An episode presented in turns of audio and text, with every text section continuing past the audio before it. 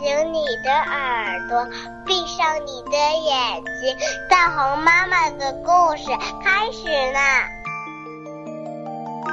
大红妈妈精心讲童话，由喜马拉雅独家播放。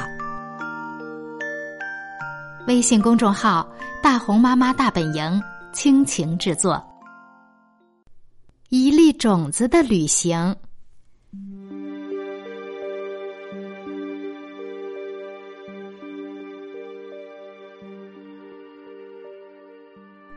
人类很幸运。如果我们做长途旅行，比如想去度假，我们可以乘坐火车、汽车，甚至飞机。如果是短途旅行，我们可以借助自行车、滑板车和溜冰鞋，或者干脆走路过去。而所有的这些手段，植物都没有。因为它们的根牢牢的扎在土里。尽管如此，我们还是能在一些最不可思议的地方发现它们，比如石头缝里，或是高高的房顶上。它们究竟是怎样到达这些地方的呢？植物是从种子开始生长起来的，种子在土里发芽。向下长出根，向上长出茎和叶，有时还会开出五彩缤纷的花朵。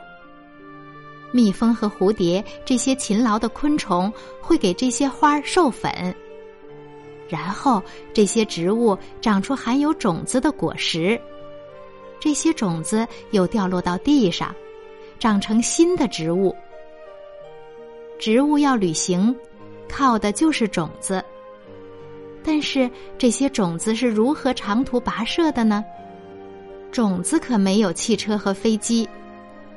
难道它们有什么秘密手段？有些植物根本不需要汽车和飞机，他们想出了一个特别有趣的旅行方法。等到种子成熟以后，把种子抛到空中。凤仙花的种子。舒舒服服的躺在一个硕果里，硕果由几瓣组成，只要轻轻一碰，就快速收缩并弹开。这时，所有的种子自然会沿着高高的弧形轨道飞出去，因此凤仙花也被称为“别摸我”。老鹤草的种子躺在像勺子一样的小架子上。这些小勺子的功能如同投掷器，将成熟的种子向四面八方抛去。力气没有那么大的植物，则需要一位强壮的朋友——风。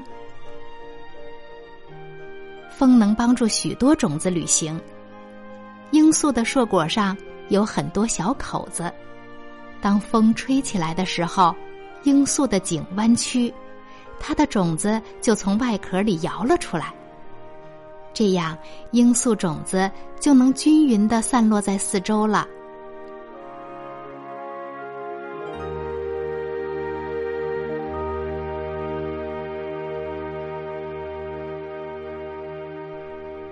不过，有些植物的种子对于风来说太沉了，但它们还是能到达很远的地方。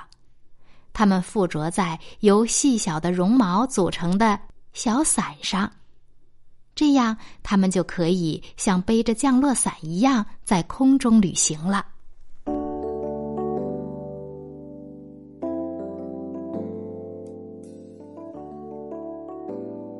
树木也是植物，是体型较大的植物，它们的种子拥有真正的翅膀。在种子向下飘落的时候，风会把它们抓住，吹到遥远的地方。在这个过程中，种子在空气中剧烈的摇晃，飞速旋转，像直升机的螺旋桨那样转动。这对他们来说不算什么，这一点跟我们人类可不一样。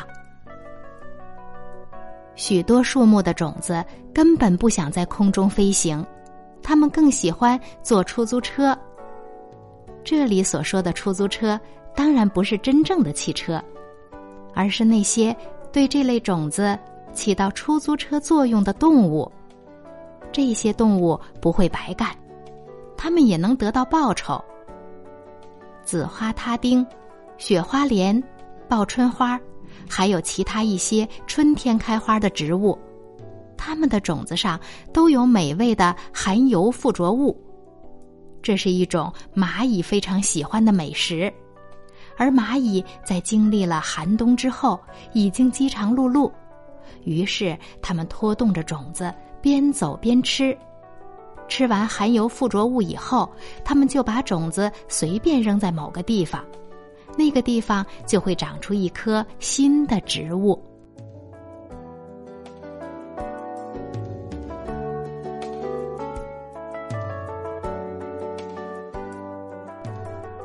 有些植物有精美的甜点来吸引帮手，它们将一颗或几颗种子装在美味的果肉里。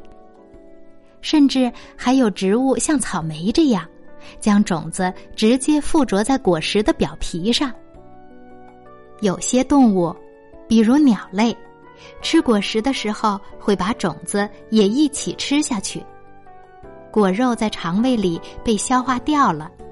但是种子具有抗消化能力，当它们被鸟排泄出来时，就像被吃进去时一样光鲜。如果它们运气好，掉在肥沃的土壤里，就可以生根发芽。有些植物和动物已经建立起了很好的关系，例如被我们称为“银鸟花丘”的花丘树，它的果实和种子主要是被鸟冬吃掉。并传播的。另外，有许多果实只对有些动物来说是美餐，对我们人类来说却是有毒的。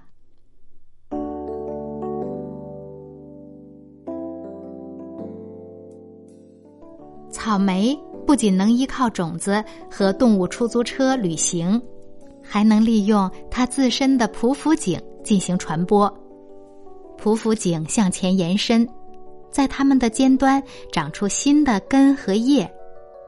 当这些匍匐茎接触到地面后，根就会牢牢的扎在地里，然后长成一株新的草莓。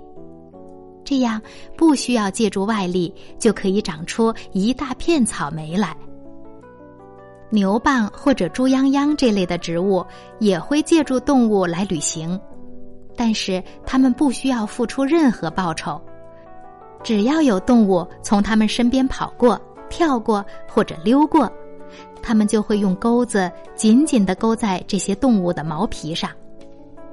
但是动物很快就会发现，它们身上有不速之客，于是它们梳梳身上的毛皮，牛蒡或者猪秧秧的种子就落到地上，可以生根发芽了。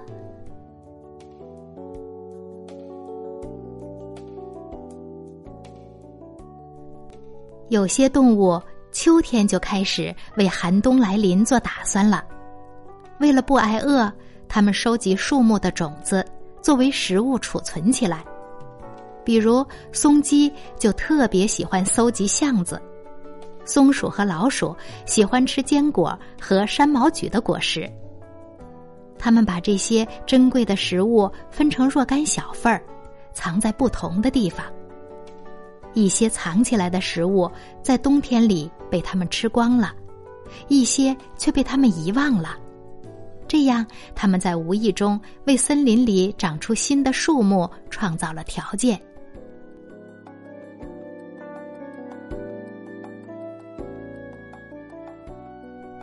整个冬天里，这些被遗忘的种子都在沉睡。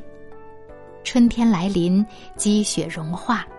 温暖湿润的天气将它们唤醒，它们开始生根发芽，长出枝和叶，一直长啊长啊长啊，很多很多年以后，它们自己也长成了参天大树，结出了自己的种子。然后这些种子开始寻找适合自己生长的地方，植物种子历险般的旅行又从头开始了。